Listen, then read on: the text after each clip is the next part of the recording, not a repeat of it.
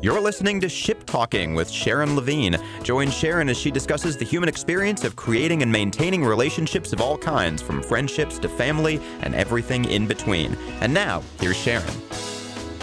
Welcome to another episode of Ship Talking, WCHL's relationship show. I am your host, Sharon, and for the last couple of weeks, if you've been listening, we've been learning a lot about how to maintain our relationships and stay connected to our partners from the perspective of a local couples counselor.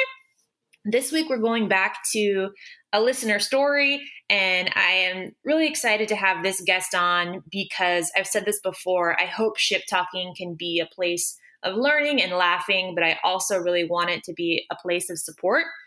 I know just personally, I have felt so much connection and validation through hearing other people's stories who are similar to mine. So I invited a friend on here today who has, for the first time in 44 years, felt comfortable sharing his own story. so, Chris, hello. Welcome to Ship Talking. Thank you so much for joining me today. Hey, Sharon, no problem at all. It's, it's my pleasure. Thank you for having me.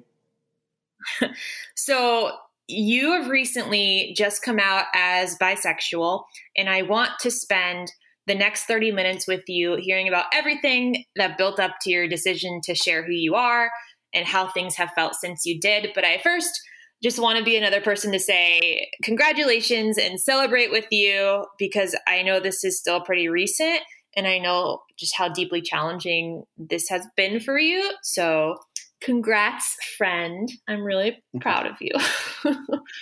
Thank you. It's, it's been amazing the amount of support um, that everybody has come out with. Uh, I tell people my situation is probably the most unusual compared to a lot of other people because I've had 100% support from friends and family, where I realize I'm very lucky to have that because I know that others, it's a much bigger battle for them to come out and the response they have. So I'm just I'm lucky to surround myself with some really good people, and I've, this last month I really realized how good those people are. Yes, so you've spoken a lot about just really this last month stepping into your authentic self. And I know you were scared you weren't going to have this outpouring of support, and it took you a while to really step into yourself. And so, my first question is what finally came together for you? What has allowed you over this past month to really um, embrace your sexuality publicly for the first time? It's a really interesting story because it's not a it's not a happy story from the beginning. Um, I was out with some friends, and um, we'll talk about later. About, I mentioned to you that being hyper masculine and pretty the guys I was around. Uh, one of the guys is um, former special forces. He's now working with a company like Blackwater doing um, uh, some type of stuff and very high motor. Uh, other guys are former former college wrestler. Other guys are former pro soccer player. Other guys singing around almost restaurants in town, and we're all pretty, I guess, high strung. And um, one of the guys, the guy that's the uh, former spec ops guy, I can't remember exactly what he was doing, but the conversation came up about um, who we're voting for, and I kind of was avoiding saying anything because I'm very much pro Biden, and uh, this guy was very much pro Trump. And he um he actually asked me if I'm a I'm gonna spell it, know, effing F A G G O T because I was voting for Biden. He associated the, the me voting for Biden as being weak, and was further insinuating I was weak because I'm I might be not straight. So he associated wow. sexuality with strength and a lack, and you have a lack of strength if you're right. voting for Biden. And so he said that, and it hit me hard. And I almost said right then there, yes, I'm bi, but I stopped myself. We're in a very public situation. We're in a very public uh, guys that are like, you know, some of us, you know, as men, we don't always talk and um, we don't always yeah. express ourselves like we should. And so uh, we went to another place down the road. We were downtown Raleigh and went to another place, another bar. And I left. And I went home. And this, uh, you're you're the only second person I'm telling this, and your audience will be the second audience. But I have depression, so I have medicine for depression. I took that bottle of, dep- of, med- of um, medicine. I emptied out the um, pills in front of me. I had a bottle of Jack, and I was about to make a really bad decision. And I just thought to myself, no, you can't do this. My dad had his brother commit suicide. A friend of mine's brother committed suicide. I went to bed. I went to bed. And then the next morning when I woke up, I knew I had to go in and just go through it and, and tell everybody. So uh, I woke up probably about 9, 10 o'clock or whatever. And I texted everybody and um, um, mom, Jess, Mike, and my dad.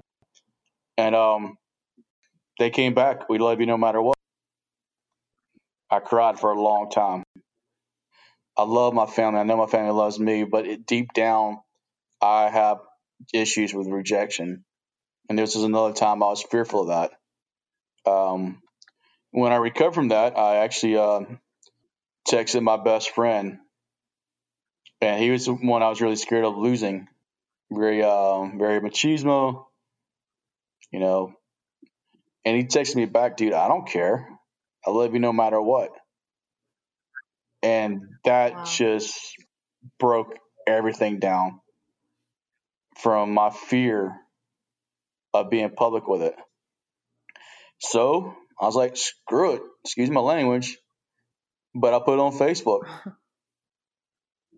Chris, I'm going to stop you right there because we're out of time for this segment, but I, I do just want to thank you. I didn't know that part of your story, and I feel really just really privileged that you just um, shared that with me. So thank you. I want to keep talking to you because we have a lot more to talk about. We'll be right back in a few minutes. Thank you for listening to Ship Talking on 97.9 The Hill. You're listening to Ship Talking with Sharon Levine. We'll be back with more after this on 97.9 The Hill.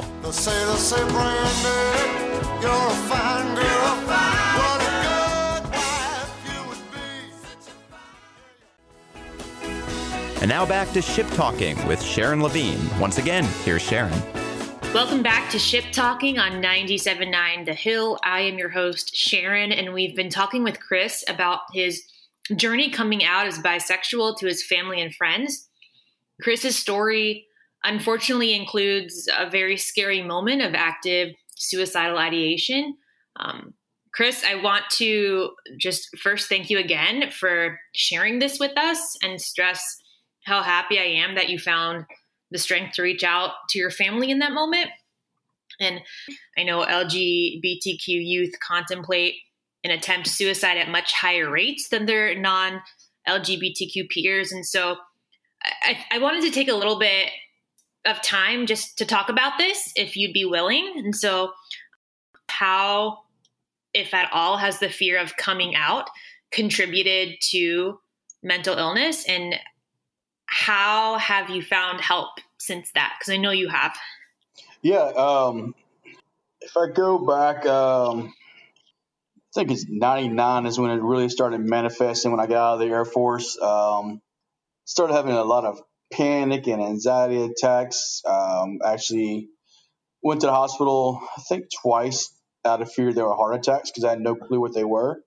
Um, from there, um, I've actually been diagnosed with the VA as um, BPD, uh, borderline personality disorder, which is really sucks at times. You know, if you're aware of it, then you, you know there's uh, times when you get very, very low, um, and you have to fight through that. It's uh, it's a battle at times. Uh, Would you mind telling us a little bit about the BPD diagnosis for listeners who are unfamiliar with that? Yeah, um, I mean, the best way I say it is um, at times I will let things build up, and instead of handling them in a healthy way, expressing myself in a healthy way, I can express myself in an unhealthy manner that can, quite frankly, make it so people don't want to be around me. I've had that happen because it's just uh, uh, you know the build up and then just letting it all out sometimes is something I struggle with that I work through. I um, you know that in addition to the anxiety, all of that circled together makes for a struggle at times. Um, there are times that that you know I've been very very as I, we talked about earlier. Uh, there's times that I'm very very high and those are just as not good for me as the lows. It's a constant battle to recognize where I am and through that recognition be able to, you know, put a brake on if I need to. It's not easy. There's no doubt it's not easy. Um, I have a therapist with the VA. She's amazing. I talk to her once a week and we talk about this it's not always handled in the most the healthiest way. There's self medication that happens at times. Um, I'll be honest, you know, sometimes binge drinking. Sometimes it's not making the best healthy sexual decisions as a result of this. And it felt like, and I talked to people, it felt like a rock of Gibraltar on my chest for the longest time that was making it hard to breathe, hard to live. When I came out and when I shared my story and it started getting views and people started responding, I started getting the positive feedback, which I once again I completely recognize that I'm so lucky to have that.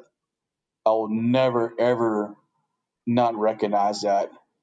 Um, but when that started happening, those feelings started disappearing the feelings of that anxiety, that depression. It wasn't me going to a high place mentally. It was me going to a level place mentally where I can recognize mm. that instead of being high or low, for the first time in a very long time, I was able to be medium. And that's a very freeing place to be if a lot of times in your life you're either high or you're low.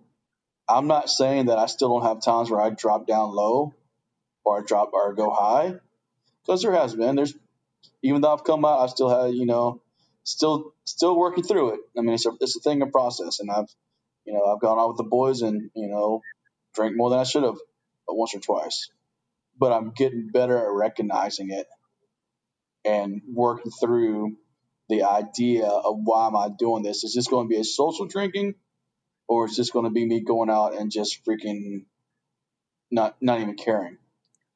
And the thing that happens now is I'm able to have a better latch on that. So that I know, okay, I want to have three drinks and I'm gonna have three drinks and I'm gonna go to Red Bull after that. I wouldn't have been able to do that before because there was so much inside of me that was so fearful of being getting out. And now that it's out, it's not as the fear's not there. So I'm able to relax more and, and, and not go hard all the time. And yes, I've had a little bit once or twice where I've done it, but I also recognize I, that I'm working towards doing things that are not conducive or that, that kind of work through that. For example, before I would have never had planned to go tubing with my friends on a Sunday morning because I my thought process was let's just go get hammered on Saturday because that's how I you know I, I dealt with it. Let's go party. Let's go do hard. Let's go do this. Let's do that. Right now, I'm planning a tubing trip with my friends on Sunday. That wouldn't have happened before. I'm unemployed right now. I'm scared to death but I also know that it's going to work out. Chris, I'm going to stop you right there just because we're out of time, but I am so appreciative of this story you're telling us. And um, the vulnerability, the vulnerability that you're sharing with us. We'll be right back to continue chatting with Chris on Ship Talking on 97.9 The Hill. You're listening to Ship Talking with Sharon Levine. We'll be back with more after this on 97.9 The Hill. The sailors say, Brandy, you're a fine girl. What a good wife you would be. And now back to Ship Talking with Sharon Levine. Once again, here's Sharon. Welcome back to Ship Talking on 97.9 The Hill. I am your host, Sharon. We've been joined by Chris, who has been sharing with us just how different his life has been after coming out as bisexual. Chris, you've mentioned you're going tubing for the first time this weekend, whereas in the past you would have been hungover from a night of drinking. You've you've shared how this um, release has really permeated itself into a lot of different aspects in your life. And one thing I, I wanted to ask that we haven't talked about yet is um, what were you afraid was going to happen by coming out versus what actually happened? And I say this as maybe I don't know something that could be helpful for people who who have been in this in the same situation as you, who are afraid, who are afraid to come out. Yeah, um, I mean, naturally dealing with what I deal with, I I built this big thing that's going to happen. This big freaking the the earth was going to end and not just kidding. But um I, I, I, was fearful of losing the connections i had. I'm a very social person and i was i think i put a lot of work a lot of worth into other people's opinion and other people's how they value me.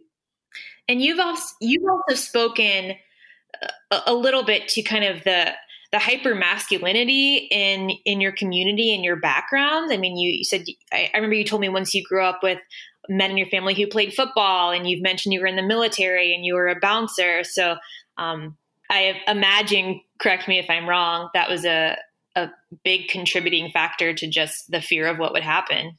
Yeah, right. Yeah, definitely. I, I mean, for me, uh, my grandfather played football and, and, basketball at Mississippi State. My uncle played uh, college, junior college football uh, my my dad was a guard at um, uh, Parchman Prison to get through college. I was military, and um, so a, a, a, lot of my buildup was um, if you're bi, then you're no longer manly, which is completely different because I'm still the same. I'll still jump in a boxing ring with anybody.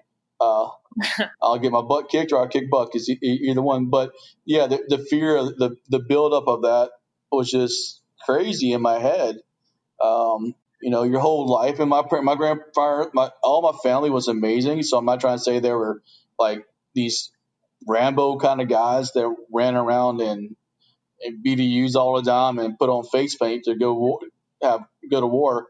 But we did know that you know we have certain as men we're told we have certain roles and women are told they have certain roles, and it's kind of hammered into you when you're around some of the people I was in. I mean, my grandfather was a legend. He was Mr. Mississippi State.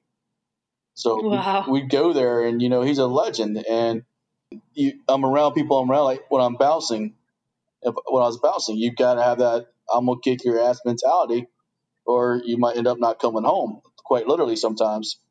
Um, so that contributed that idea that I had to be this hyper masculine guy, and I didn't. Um, it, it, it is really weird thinking about it, but I used as a kid, I used to write poems, and that was me being my sensitive side. And a friend of mine actually was like, "I don't believe you," so I actually I wrote a, a poem the other day for the first time in years because I allowed myself to to be a little bit emotional, allow myself to get into my feelings without judging myself. So yeah.